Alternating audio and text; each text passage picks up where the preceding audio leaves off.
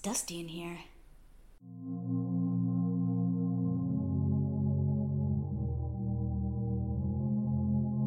Welcome back, listeners. Thank you for joining us tonight in the Creepypasta Book Club, the podcast where we read, analyze, and discuss significant creepypastas, no sleeps, and web horror flash fiction. We are your hosts, Jonah and Wednesday. And today, we are discussing crime scenes and hoarder houses. A hazmat cleaner assigned to a hoarder suicide house marvels at the state of the place.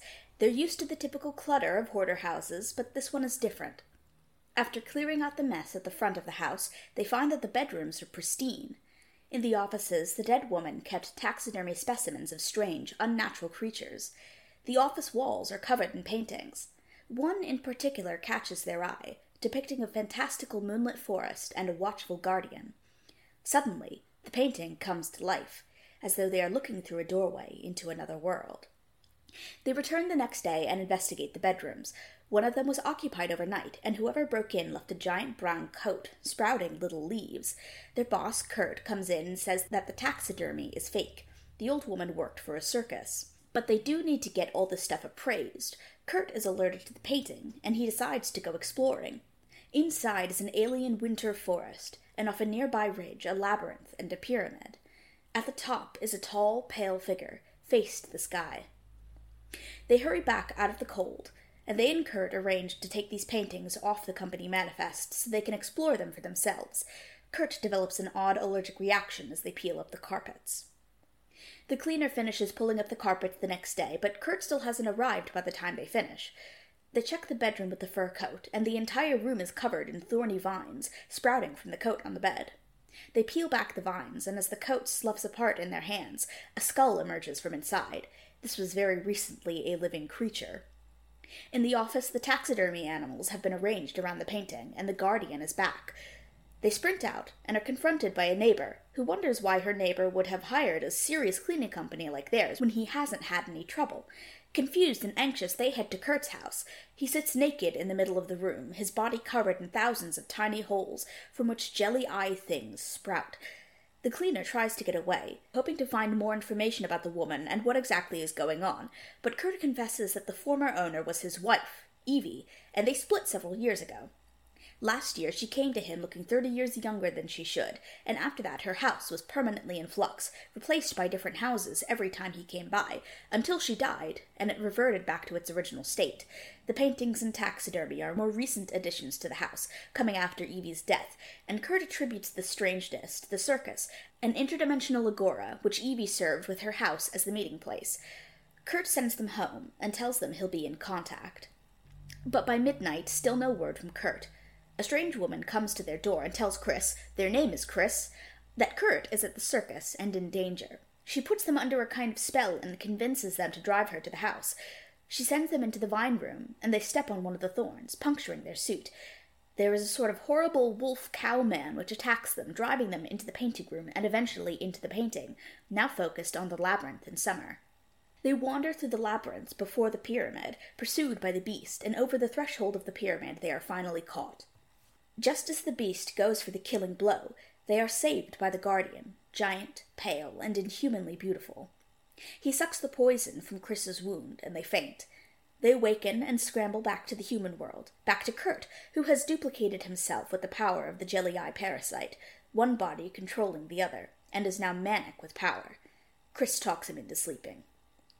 In Kurt's closet, they find a shrine of bones and vines, the remains of the real Evie, he explains that Evie had known about circuses all her life, that she had been adopted as a child by a woman who used human sacrifices to run a circus. On her deathbed, she bequeathed it to Evie. Evie left Kurt and struggled to manage the circus alone, but when her parasite double took over, Kurt was unable to find the real Evie, and the only way to get to her house without it being in flux was to follow the parasite. Kurt one day found Evie dead and brought her bones back, but in reality she is still trapped in the painting and she gave Kurt the parasites to help him revive her. The god of the pyramid chooses who gets to be resurrected, and she is being kept there as its pet instead, so its only recourse is to bribe the pale guardian, who can grant life without the god's will.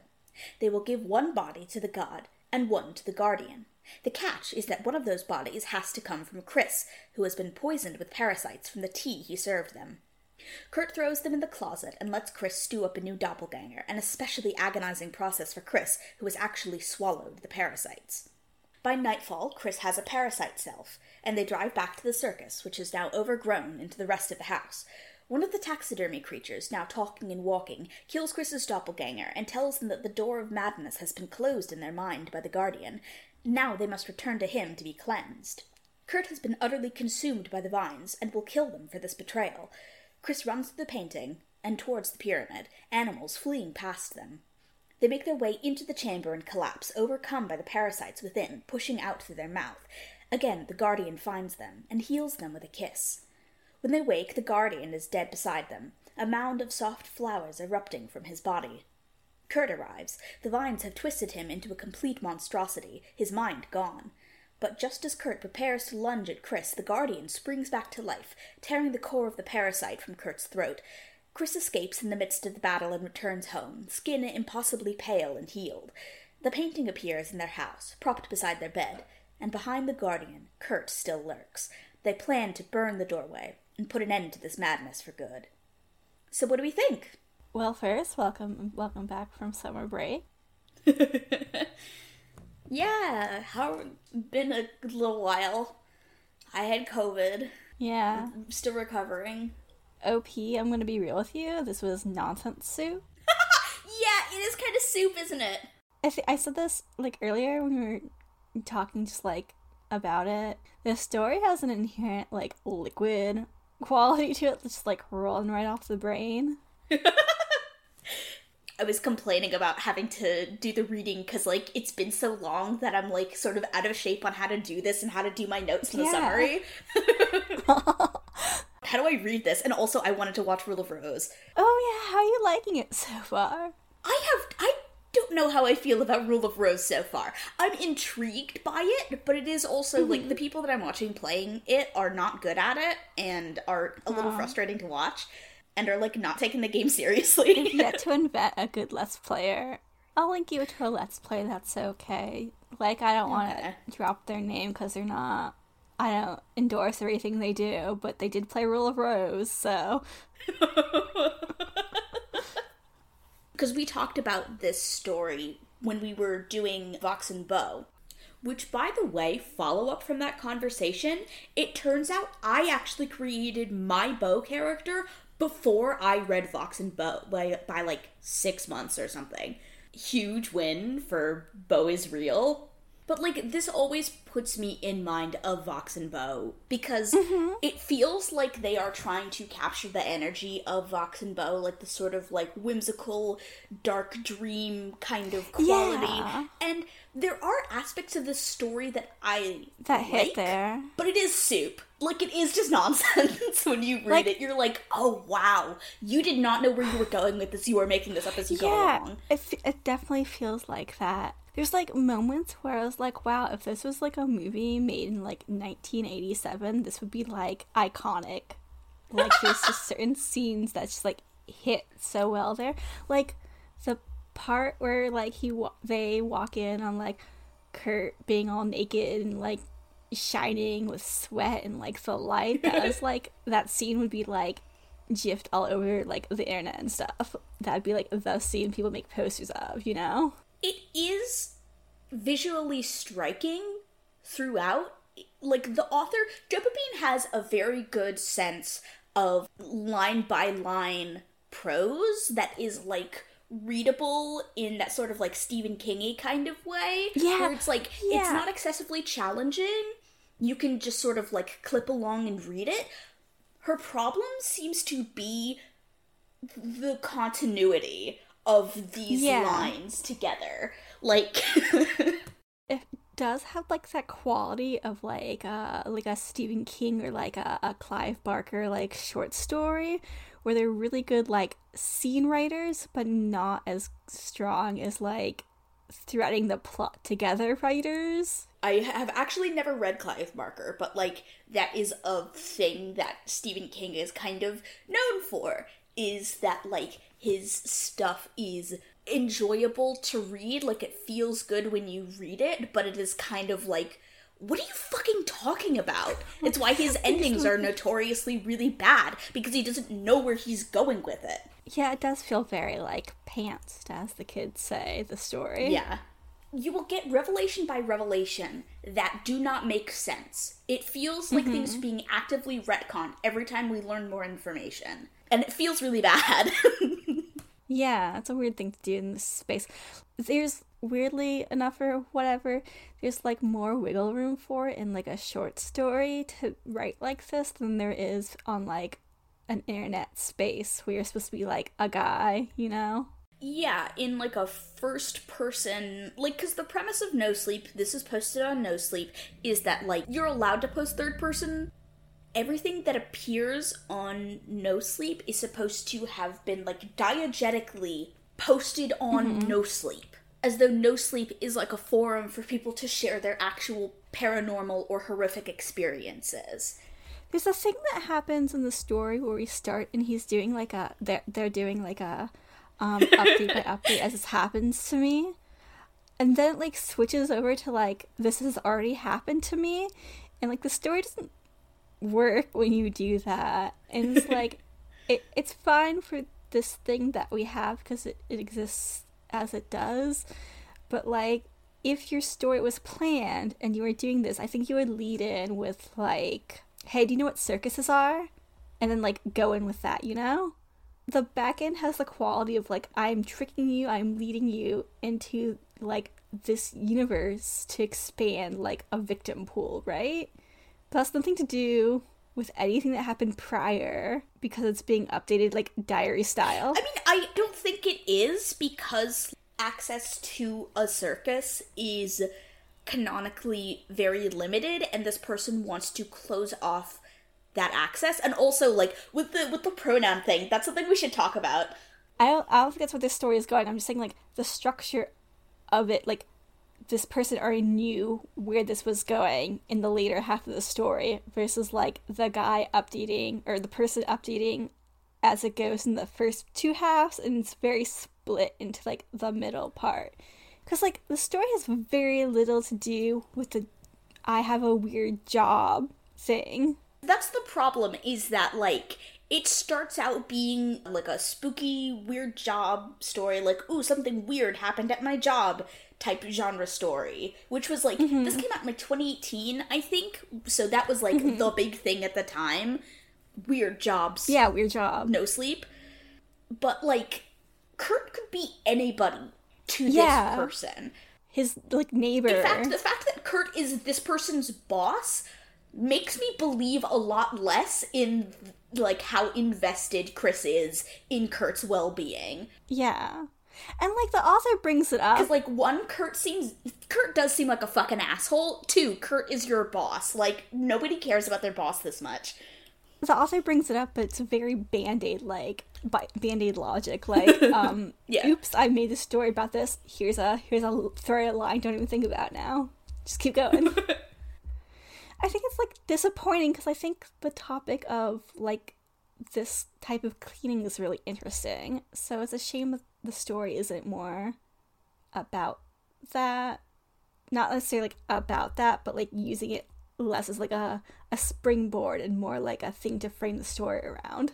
And it's interesting because, like, the talking about being a hazmat cleaner gives such a strong opening to the story. Yeah. That is some of, I think, the strongest writing in the whole thing, just talking about, mm-hmm. like, desensitization to death and all of like all of mm-hmm. that stuff is really interesting but we just drop mm-hmm. all of it like Yeah. that, that's that's the problem with this being soup in the way that it is is that like what i think Dopabeane is going for is like a sort of um, surreal story like wanting Yeah. this to be something that feels very non-literal like yeah, like dreamlike. but the problem is that, like, if you want to write, like, a surreal story like this, generally, if you want it to be interesting or, or resonant with people who read it,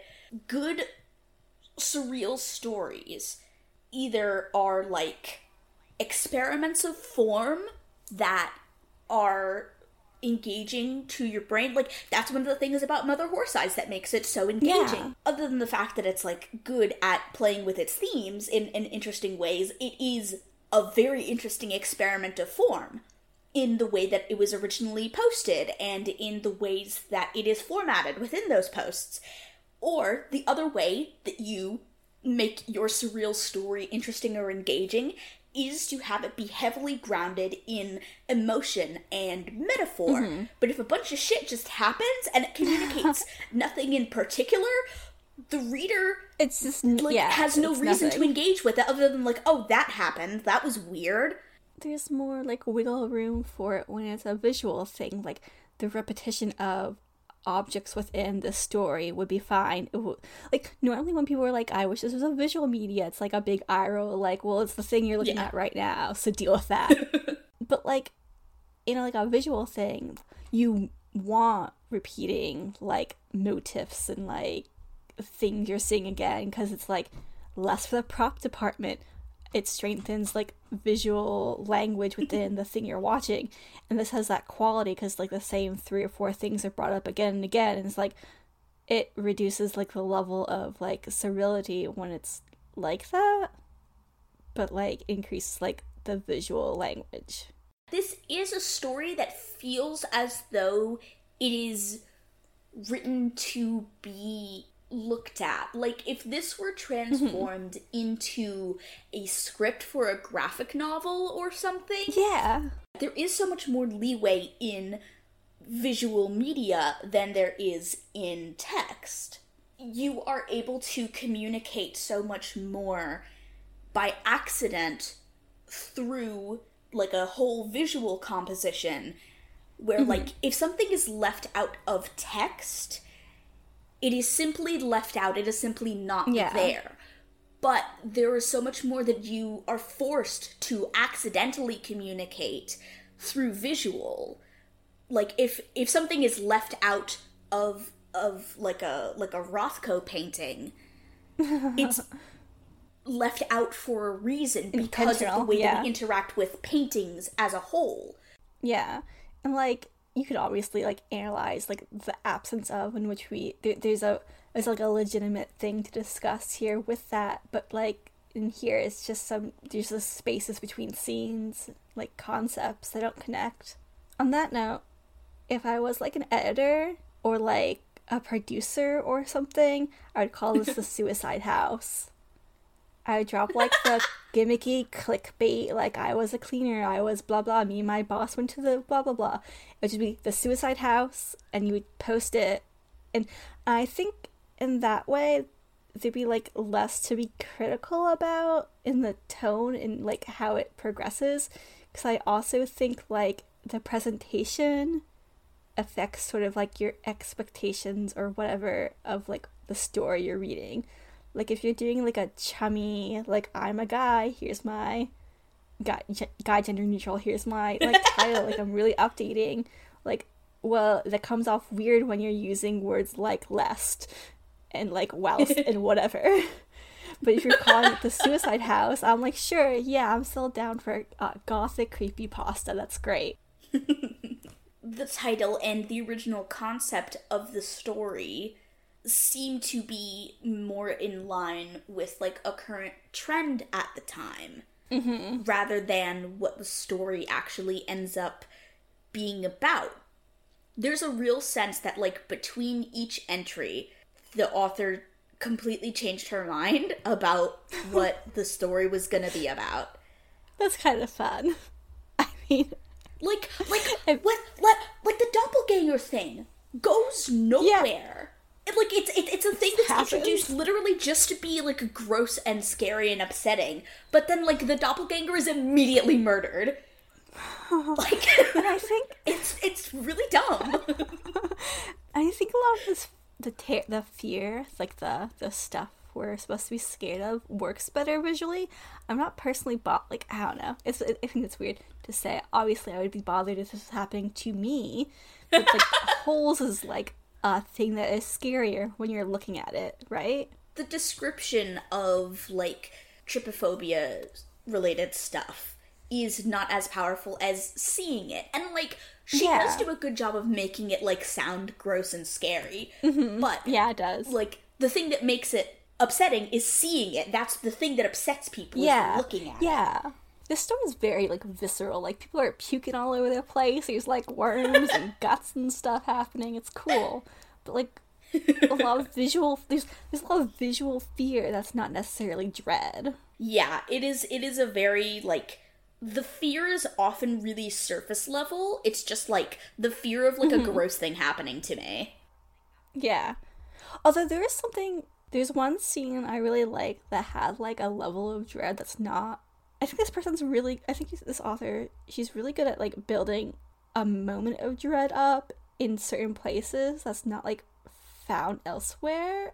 I don't know how else to explain it. Like when main character finds the shrine and there's like the extension of the shadow. Like that's really good. That's like a different kind of fear than the one I wanted to first talk about was but like the tea scene where we're getting an exposition dump and then main character realizes they've been like drugged with worms. Yeah. Huh? Yeah. Drug yeah. that kind of dread was really good and it's absent like the rest of like that kind of like drop into the stomach level of like fear, right? It feels as though this is a horror story by obligation. it feels like the author wanted to write a dark fantasy story with like some cool lore and concepts, except she realized occasionally throughout the process that she's a horror writer who posts on No Sleep, so this had to still be valid to share there so it could reach its audience. This author's pretty prolific. During the during the chase with the cow wolf guy, so Chris runs into the portrait and is like suddenly mm-hmm. in the labyrinth. And like mm-hmm. this should be a really like high octane horror moment. This is supposed to be the payoff chase scene. This should be like fast and dirty and scary. Yeah.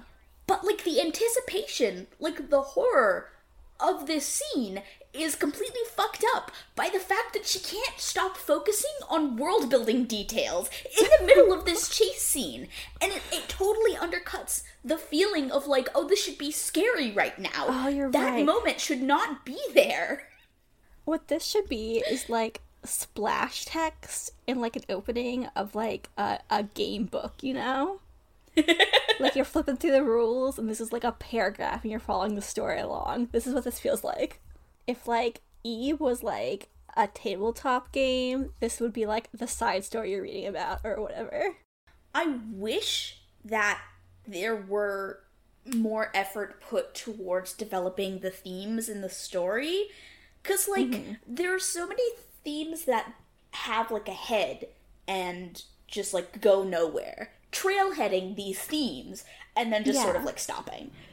The, the, the death and desensitization stuff. Like, yeah. it's a story about like like a boss who's like a fucking weird guy It's- i- i- employee exploitation stuff toxic Yeah. relationships like between kurt and evie um Mm-hmm. the idea of like masculinity and gender with the way that like chris is an intentionally gender ambiguous character and i can't be dissuaded from thinking otherwise Yeah. fantasy and escape.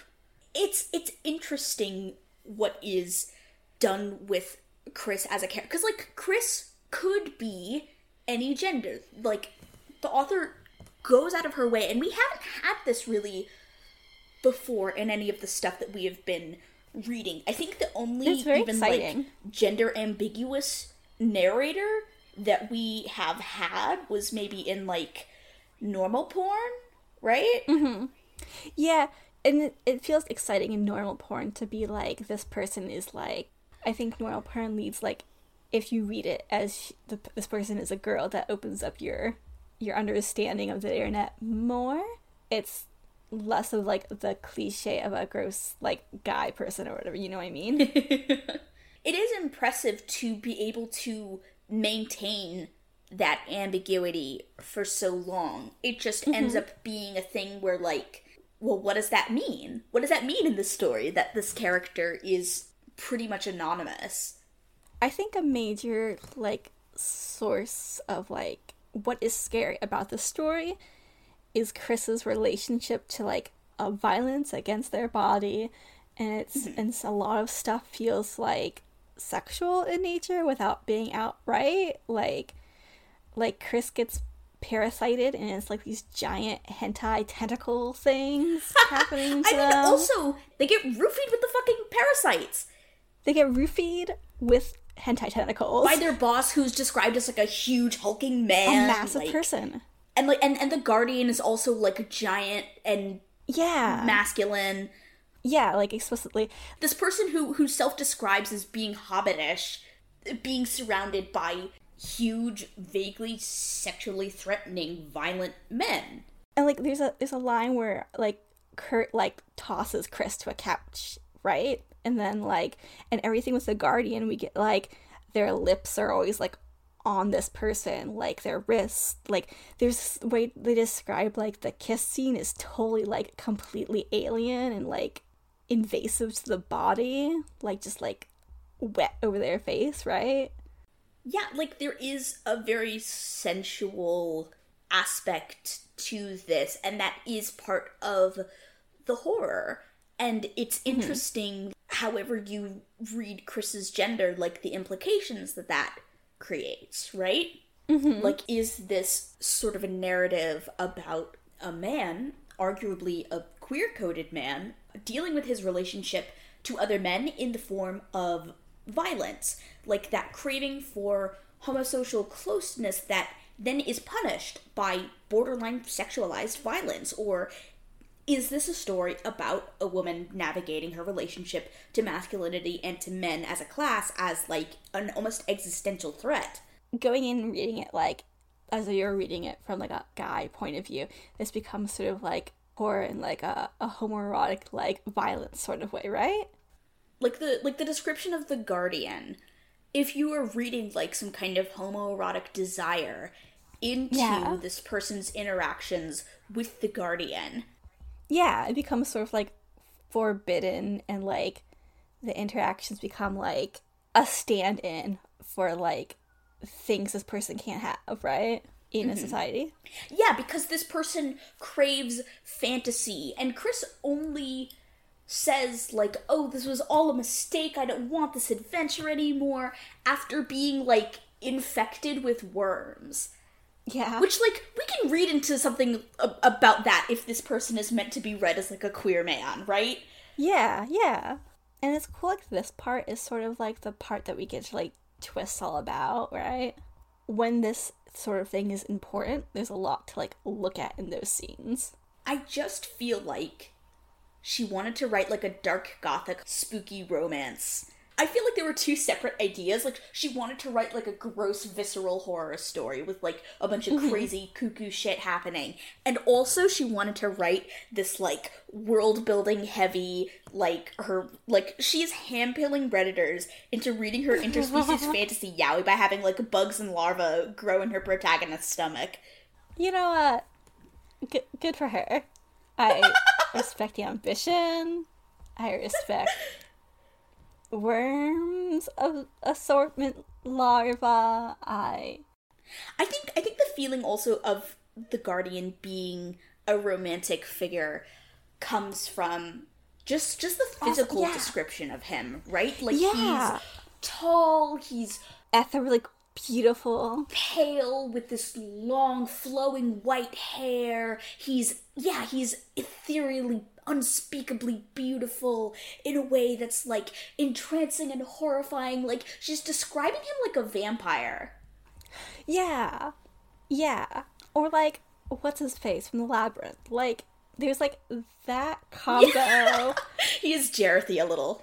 that along with like the role this thing he has in the story, like he's Yeah. keeping Evie as like a pet and you have to go like sacrifice yourself to go main character Chan is like already invested moment one, like they want in that pyramid, right? It's like soulmate bound, like twisted fantasy lover kind of thing. But also, like, I feel like she does not portray very well that Chris is, like, super excited for this adventure, other than telling us, like, oh, and I was really excited about it. And I'm open to the idea of Chris just like being an unreliable narrator in this moment or lying to us or lying to themselves. But the way it comes off is more like it feels like sloppy writing. Like this was just like a mistake. There's a lot like when people say show don't tell, this is like what people this is like the thing people mean, not whatever like nonsense people say elsewhere. It's like we are told about the circus from a character who we know lies, who he who has drugged the main character, who's like duplicit and stuff. Like that's not a way to deliver this information. This information is something we should be discovering. We should be going with the main character to discover certain aspects of the story and that doesn't happen in the way it happens we are told like they want an adventure we should be shown this through like actions that have further consequences yeah they're they're like investigation and then like digging into it because like throughout they will be like I, am so excited about this and then they will not actively explore until kurt is around right? Yeah. A line that stuck out to me really badly that I was like, what the fuck are you talking about? was um, I have no way to explore this new world if Kurt dies. What are you yeah. talking about? Yes, you do. It would be easy. Just, just go without him. Yeah, like, you've already done this. Even if you're scared, find a coworker or a friend you trust and bring them. Are there no other workers in this thing? Like, Kurt is, at this point in the story, like, an active liar dangerous. He's made multiple threats of violence and covered up the death of his wife. And Chris yeah. knows this. Kurt would work better as like a figure who's like in a relationship with the main character because otherwise it's just silly. Like what yeah. That's how it comes off is that like the main character has some kind of feelings for this guy. Otherwise, why are you forgiving him for acting like this? Like, why are you just yeah, brushing well, over these extreme fucking red flags? Yeah, like, and we're not given a reason. Like, let, let's stretch together. Maybe what we're supposed to get is that, like, Kurt gave main character like a chance with this job, so now they have like this like like mentor apprentice bond going on, and they're like this person has given me like my livelihood now after my other like life didn't work out. And this is like a rock bottom situ- situation instead of like a field that people go into because they're really passionate about. Well wednesday that's headcanon that's you making stuff up to justify why the story is written like soup uh, uh, op i am building you uh, a sturdy stock. I'm like adding potatoes and like flour you are... in this ditch. you are advocating for Dopabeane better than her lawyer would. I'm on your side. I want to know how this happens.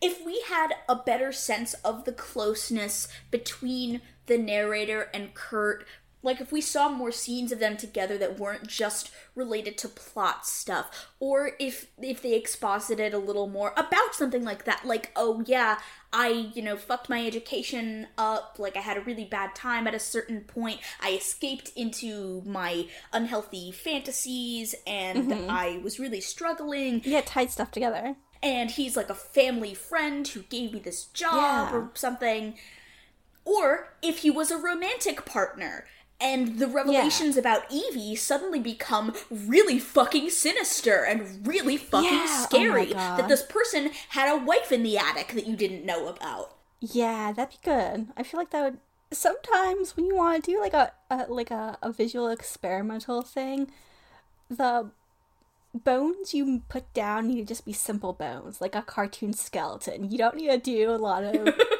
extreme stuff when you want to do experimental things like some of the stuff is like a higher shelf concept on top of like fantasy stuff and mm-hmm. they don't fit in a way that's good and like the reason it sucks so bad is that like I like a lot of these elements independent yeah. of each other. Yeah, like there's a I lot of too. stuff here that would be good. Like if this was a soup, this was a soup that you put the the starting ingredients for five different kinds mm-hmm. of soup in here. These things no longer yeah. go together. This is a bad soup It's like that weird like beef stew you get in like a can that tastes like no beef stew has ever tasted in like the history, the human history of making stew from scratch. That's what the story is. Because, like, every time I reread this, when I start at the very beginning, I forget that the rest of it is like the way that it is. Because I That's get pulled in by that early writing because and I'm like Mm-hmm. maybe I was like being really harsh. Maybe I was remembering wrong that this is not good because this is really good and then it gets stupid. Okay, even like the the the soupier, this the most soup that's ever soft up the story is happening. There's an element of it that I do like. It's sort of like the, like an explosion climax sort of thing, where just like everything is happening ever. Like a, a, a maximum stimuli. I'm thinking like Guilty Crown. I'm thinking I had another example in mind, but I can't. Like that kind of thing. Gu- really Guilty Crown does have the same energy honestly and I do Yeah. love Guilty Crown yeah, I'm into that kind of thing. Even if it's like, despite myself even if like a lot of the elements are disjointed, like just like letting it all out, like oh, oh, big old thing. Like I like that. I'm thinking anywhere between Holy Mountain and Guilty Crown is what I was gonna say. smack dab in the middle there yeah. Understandable chart. where, where guilty crown is like re- represents like the literal end of the spectrum and holy mountain represents the whatever end of the spectrum like yeah sure i guess Real, really comparable stores. um Me and that guy, and like five other people who understand what hap- is happening in Holy Mountain. I understand. in general i feel like the character writing is the weakest part of the entire thing because it feels like the characters exist just to be like tools that take you from one plot point to another or, or tools that thread one concept to another like kurt is three different people depending on mm-hmm. what the author needs him to be at the time and and a similar thing with Chris. Like Chris actively contradicts themselves in a way that does not seem to be intentionally ironic, you know? Yeah, it makes just Chris a really stupid character. Yeah, Chris just comes off real stupid. If a lady, if you work this sort of field, and a lady across the street comes over and is like, "Hey, what you doing?" and like your gut reaction is to like be suspicious of your boss, like I think there's like a few alarming steps. Like one, why you already suspicious of Kurt.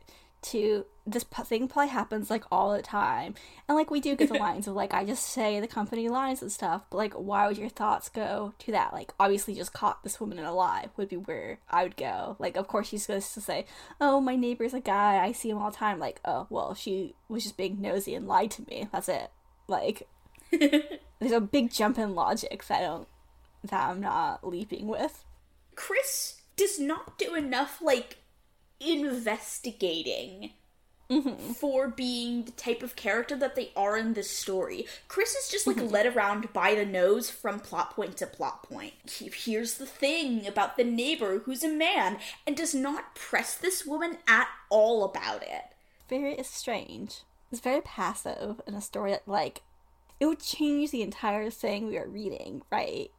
But like it needed that. Like if if if the author wants like revisit this ever, like that would be would be a totally different story. And like the but the components are there to like reassemble it. I clicked through to Dopabeane's, like, actual, um, Yeah, they- like, Reddit She writes a lot, right? account stuff to um I, I don't know if it was this one or if it was another one, but I have suspicions that it was this one that apparently like there were talks of doing some kind of book deal for one of her Oh. no sleeps that ended up being stalled out because there were some like basically like someone plagiarized her work Oh my god, that's awful. and it ended up stalling out the deal. But she was like, "Yeah, I'm not really burned up about it. That you know, that kind of thing is gonna happen, and it's never Yeah. happened to me otherwise." I'm I'm assuming that it was this because this one has such a Most vibe of like yeah. like YA or like a new adult fantasy kind Mm-hmm. of thing, and the writing is frankly better than Darker Shades of Magic, which I couldn't fucking finish. Listen, a thing that's not a problem with this is this is very well written. It's like Yeah, nonsense, but like it's, it's very well written nonsense. the prose is pretty strong. Like again, like better than most of the sort of like new adult that I've tried to dabble with, Mm-hmm. which mostly fucking sucks. Like very evocative feeling, like someone who likes writing prose but Yeah. needs a structural editor. Yeah, yeah, definitely. That's what gives it a feeling of like a Stephen King or a Clive Barker because like their editors let them do fuck all, but they understand like structures of sentences and like Yeah, like- ways to like move a paragraph. The thing about Stephen King is I don't know if he loves stories. He loves prose. yeah. This is a very loves prose sort of thing. I don't know if, if he has the same passion for telling a complete story from beginning to end and expressing themes and ideas. I think that man loves words. I feel like in the same camp, I'm not necessarily certain. I, I don't I don't like like Clive Barker is not very good at telling a complete story. He is very good at making entries into world building. Yeah, the world building here also feels really sharp. There are really cool ideas. I want to be in this world. I want to explore it more. I want to have a plot that is actually set in this world and matters. Yeah, it's cool. Like again, it does feel like an introduction to like a, a game book or like it feels like the in between between loving prose and loving world building, but not the, Yeah. these components don't necessarily make a story. Yeah, and that's a problem that like comes up in like writing spaces a lot that I mm-hmm. am in where mm-hmm. people don't realize that you don't have to write a novel if you don't want to write a novel. You don't even have to write a short story. You can just write world building. That's becoming a Yeah. thing that is more accessible now Than ever. and more popular with people is just like creating world guides and exchanging them with people. People really like reading those. Yeah. Not me so Like, much. I like stories, but like a lot of people really like reading those. I like reading those. You can like just put up your entire like art book. Like you can get those things published now really easy.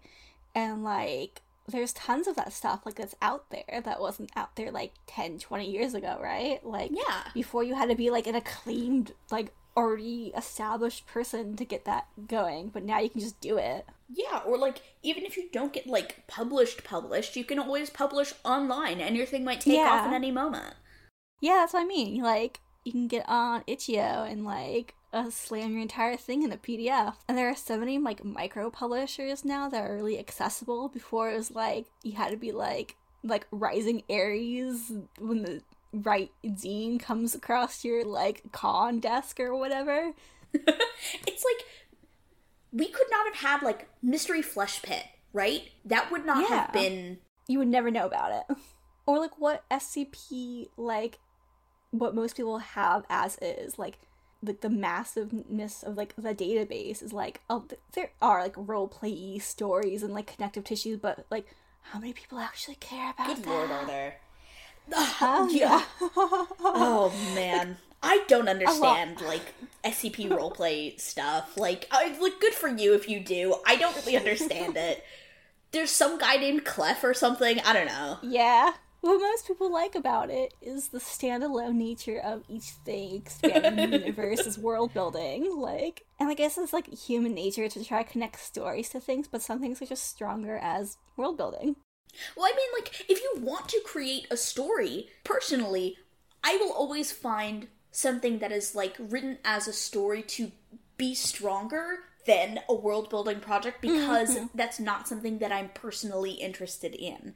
So, like, if someone wants to tell stories and tell narratives, I guess, mm-hmm. like, Yeah. if, if you want narrative, I do encourage you, like, even if you feel like like like the thing is if you want narrative you have to sacrifice some of your world building. You have to kill some of your darlings. If you don't want to kill your darlings do a world building project. If you want narrative kill your darlings. Mm-hmm. I feel like that's where people get like like confused. I don't know if confused is the right word for that, but like people aren't ever going to be as interested in your world building if you're doing a narrative thing because the narrative thing is the most important part and there's a lot of like under things that have to exist in order for like the structure of a narrative to be sound versus like a world Yeah. building where you can basically do fuck all. It's like the other thing that I found myself comparing this to as I was reading it was Childhood House, right? Oh yeah, because it very has, the same basic structure of like investigating this like impossible and dangerous space within a home and having this fever to know more. I mean, in like also House of Leaves, but I wasn't really Yeah. thinking about House Yeah, of yeah, Leaves yeah, because yeah. like House of Leaves is such a totally different like genre beast. from from this like s- a, su- such a totally different vibe because these are both more like fantasy-ish Yeah, yeah. It when childhood home, every component of childhood home feeds into one another. yeah there's there's not a lot of loose threads in childhood home that you can pull on that like makes the thing unravel it's very tight because the character is sort of the central focus of the story and all of the themes of the story center around this character there's a purpose for him being the main character Mm-hmm. And that's what I mean by like a simple skeleton. Fantasy elements that get into like the metaphysical and the surreal and like the abstract, unless you have a really, really strong concept, like the simpler the connections, the better, because that gives you more space to be more abstract, right? a lot of people say don't go into your story with like themes and stuff in mind. And I silly. completely disagree. You don't need to necessarily develop your themes totally in the concept stage, but like You should have an idea of where you're going. I think if you want to tell a story that's compelling and not just like, you know, slop, you need to think about like, okay, what does the story mean? Where am I going with this ultimately? Yeah, like there's a class of like literature that is very like themeless and sort of like day to day life, and if that's what you're going for, that's fine. That's not necessarily what people are going for at all. They normally expect themes like well, no, I mean like if if someone is writing slice of life and not writing Yeah. like thematic narrative Yeah, yeah. work, that's obviously different. And I wouldn't say like, oh no, No, you no, do no, need to have themes if you're just writing like a No, diary. yeah, I was, I was, yeah, I wasn't necessarily thinking slice of life. I was thinking of like, like that's different. That's a different beast. But like people in this sort of like world building novel aspiration spaces are in spaces that demand themes, require themes for like coherency. like generally good stories have ideas in them Yeah, and that's all a theme is is an idea that is being Mm-hmm. explored and expanded upon in the work yeah. Like, what is this story saying? Like, what does any of this mean? I guess, okay, there is power in absurdist work, right? Things don't necessarily have to mean something, but this needs to mean something. this isn't the same quality as absurdist i mean work. like even even in absurdist work the Yeah. point of absurdism is inherently a meaning and the meaning Yeah, is life is absurd this thing is absurd Yeah, this Like- doesn't hit that, is what I'm saying. The internal work you do when you read an absurdist work is not happening when I'm reading the story. When I'm reading the story is not that emotion. yeah when i'm reading the story i'm thinking what That's a cool idea. What does that have to do with the last paragraph? yeah I think we both strongly feel things about like doors and use of doors and like hmm. stuff. And this uses doors really coolly, but it's like everything else in the story where it's just sort of like now here's a different concept. But like I thought that that was cool. I think the con- circus is cool as a concept. I think this what this really wanted me to be wanted to make me go do is start fabricating things more often. Like I was like, oh, I need to go make props. because of the taxidermy Yeah, you know, you know what I'm about. Yeah. I mean, like, I know you think taxidermy is cool. I think taxidermy I is cool. Even like like like fake cool. taxidermy. I like the taxidermy bodies that move. Like that was really cool. I like that they're scared. Like that was like a little scary and stuff. Like, uh, like not necessarily for me, but I can see where that would be scary for some people. Like I don't know. I like the It's it's very like you know the mannequins move when your back is turned. Yeah. Type. Yeah, it's classic. There's sort of like a, a, like a red light, green light situation happening where like they're running out and like they just catch the taxidermy frozen as though they, they were about to block the door and just like they said that was cool that was fun there's a lot of fun ideas in the story Yeah, like the the idea of this thing is finally like breaking its containment, it's spiraling out of control and like it's it's growing throughout the house. Like there's interesting visuals here. I think one of the other things that might have inspired this would be Southern Reach. I feel like there is a little bit of the bones of that, like the idea of like you know doppelgangers an explosion of everything like the outpouring of a hand to god i'm going to read the books i've always seen the movie but has a very similar like I mean, I kind of wonder if Dopamine has primarily seen the movie at this point rather than read the books because, like, there's. I, I feel like there's in the movie there is more of an emphasis on doppelgangers and duplication, and the book has more, or the books have more of an emphasis on like the the internal processes of change. mm, oh that's cool i need to read them Oh, guys, they're so fucking good. Oh my god, the fourth one is coming out soon. Oh my god. I'm just, like I, I I saw like a like an excerpt of it the other Oh day. I got really fucking That's excited. so exciting. That's a that's a good time for me to read it, then, because then I'll be like all caught up and ready for the fresh one. I won't even have to wait. yeah. Finesse. I love I love waiting and then not having to wait. It's my favorite thing in the world. I mean, you are waiting. You're just waiting in the opposite direction. I like I like when there's a lot of stuff that I can just cram in one go and not interrupt the flow of what I'm doing. I mean, I I also do that. I don't like getting things bit by bit. It's yeah. Yeah. I mean, with books, it's different because like a book can take you a while to to get through, and you have more stuff to think about. But like with a fucking TV show, girl, I'm not Oh, watching that yeah. episode by episode. I don't know how people do it. It's so hard. Except when I am, because I've been doing that this season with the uh, with the anime and stuff. Like uh huh, uh huh. I don't know why I never do that. Yeah. It's We've both time. been we've It's been keeping right. up with my happy marriage this season. It's very cute. It is really. Cool. I ended up going to go read the manga because I couldn't wait actually, so I can't even like cough to wait, being able to wait. I got to the end of where it ends, and like the rest continues in like a light novel, and that's where my cutoff line was. I was like, I don't think I have it in me to do that. I can, I can wait. I tried reading a light novel for the first time the other day, and I was like, "Oh no! Oh, is this is this why I see kids writing like this now all the time? yeah. They're not reading Not- books; they're reading these, and they're learning these terrible writing strategies. Oh no!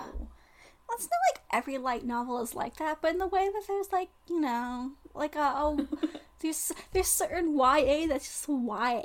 It's this is like this is like the city of amber and fire core or whatever. Is a lot of light novels are. I just I can't do it. I mean, City of Ember is middle grade, and it's not bad.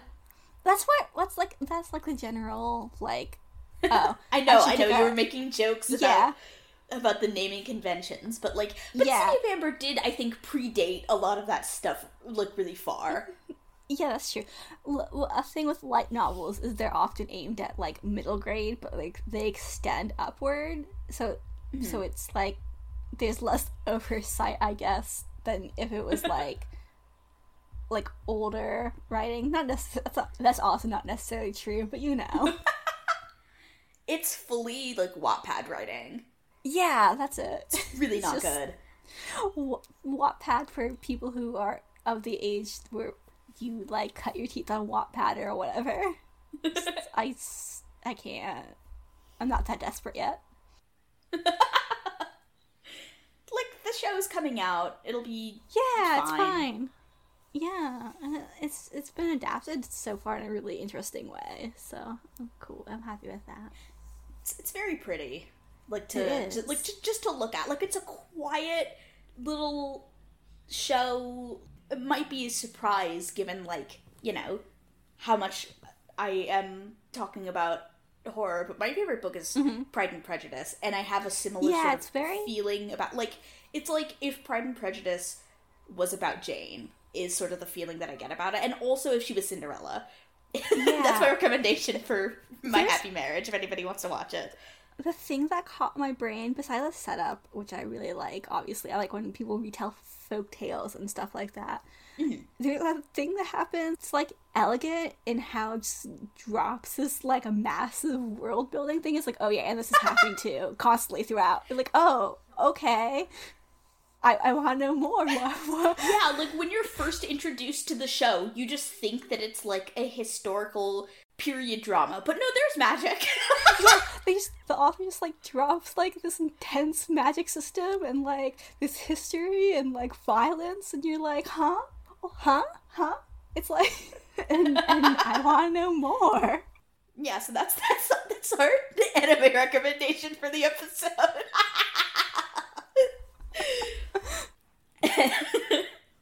I feel like crime scenes in hoarder houses overall gets like a six out of ten for me. Like for all that I've been bitching Yeah. about it, like it's still a six out of ten for me. Listen, we wouldn't talk about it the way we're talking about it if we didn't care about it. We'd be talking about it differently.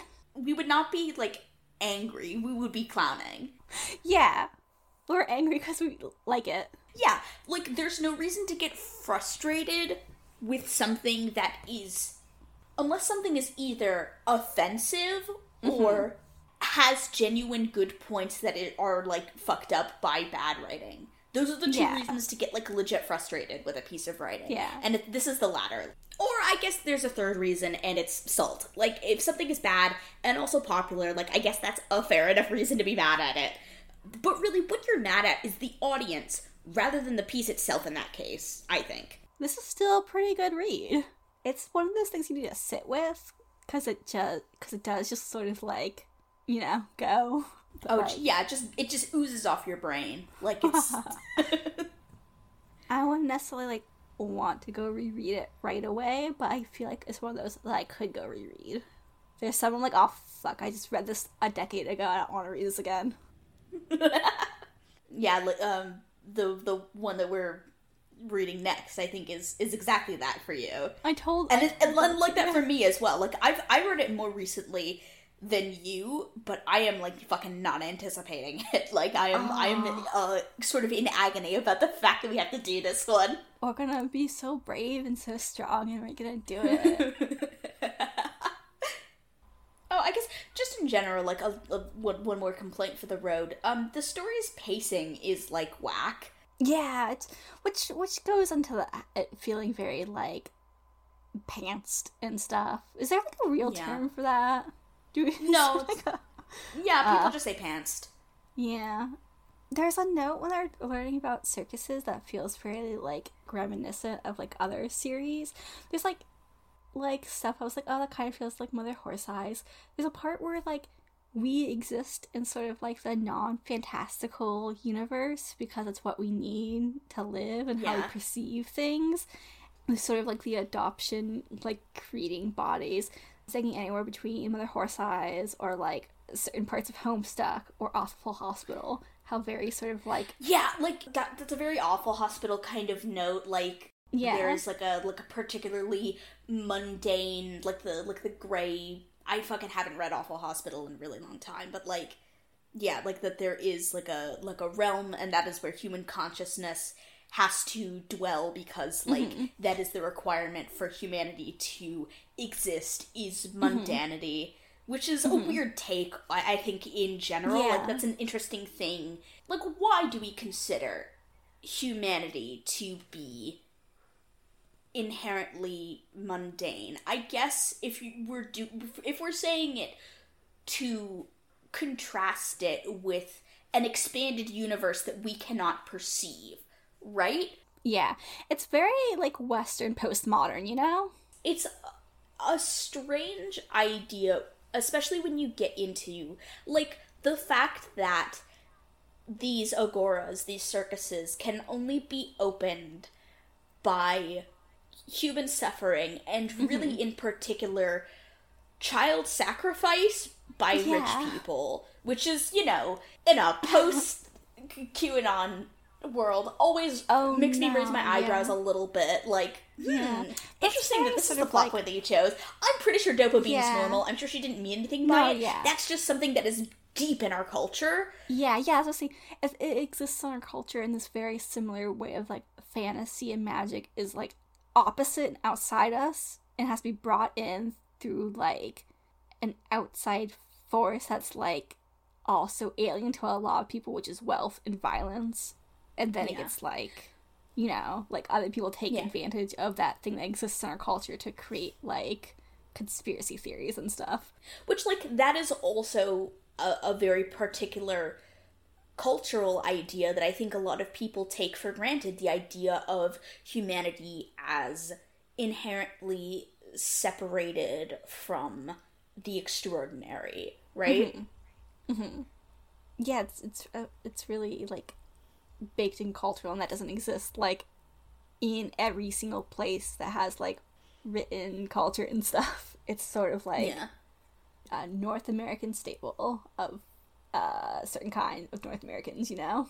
Well, not just North Americans, but like I, I Western feel like it's it's got a yeah, like a Euro Christian kind of idea as well in general. yeah. Because it is sort of an idea that springs i think out of the the need to contend with the enlightenment period. That's true yeah. Like the idea that like we can measure the world by rational scientific principles so if you want to have fantasy that interacts with what we consider the real world you have to come up with some kind of logical explanation for why we seem to be impervious to hmm. this magical version of reality. I think too. I think that's. I think it's like sort of a reason why people like separate concepts in history of like, and they're always like stunned and awed that these exist like simultaneously, like the Enlightenment period and like progression of science like also coexisted with like spiritual movements. You know, like. And these people weren't like stupid or anything. They thought there was like scientific value in exploring these things.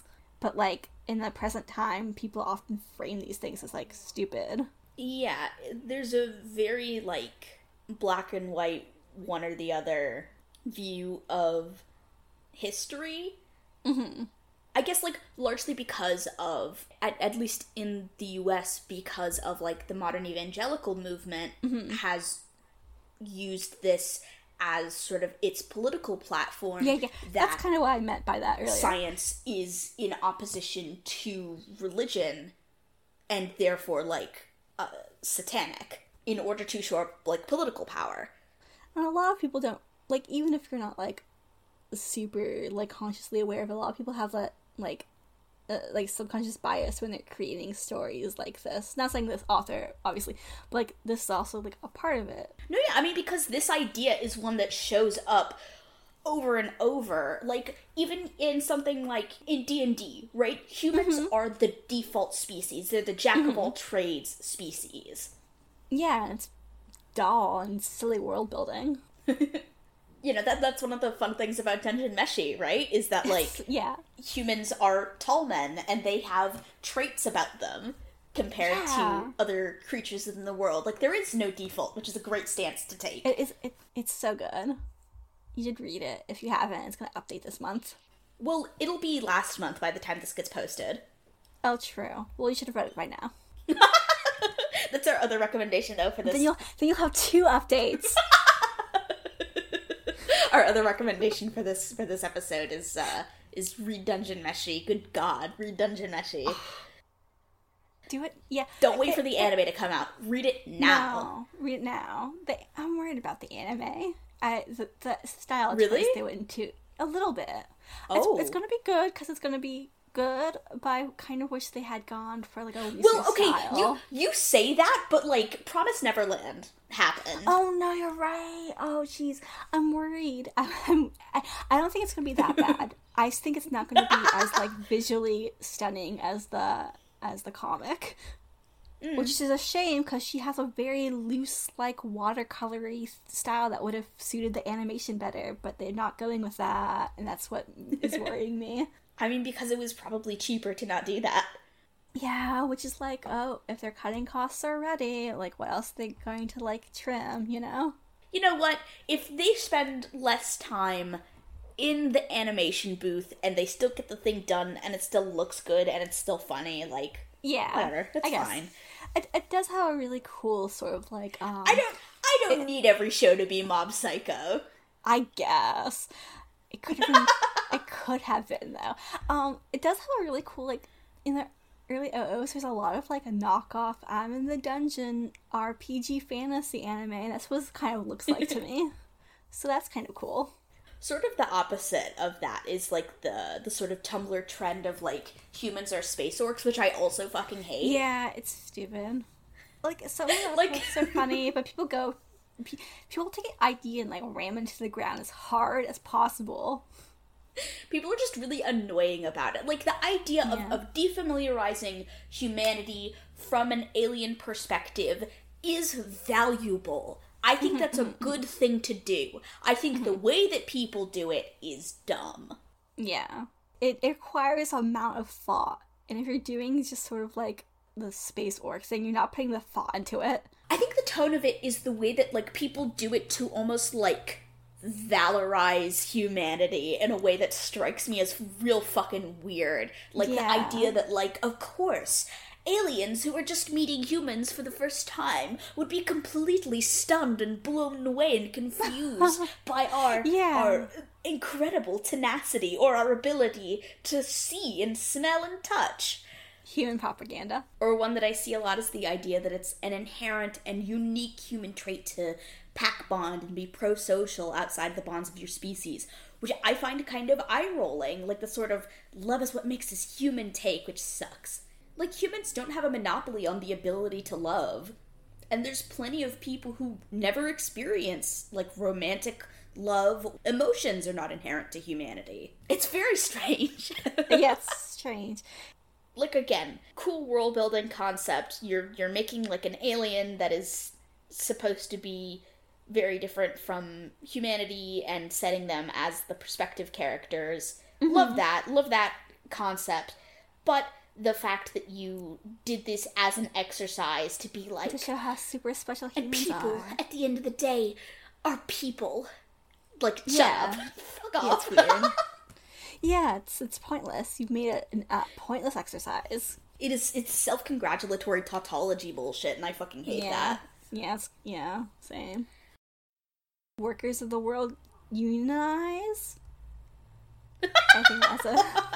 If Chris was in a union, this shit would be happening. my version of crime scenes and hoarder houses where fucking It's Chris is calling up the fucking union representative being like, "Hey man, um what's our policy on interdimensional travel? Like like am I getting paid overtime for this?" that, that one's free. I didn't take that. You have. You should, you should, if you take it, you need to email us i- about it so we can read it. But you get that one for free.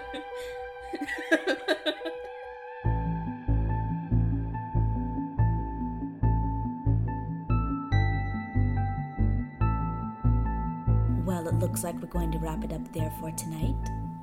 What do you think of crime scenes and hoarder houses?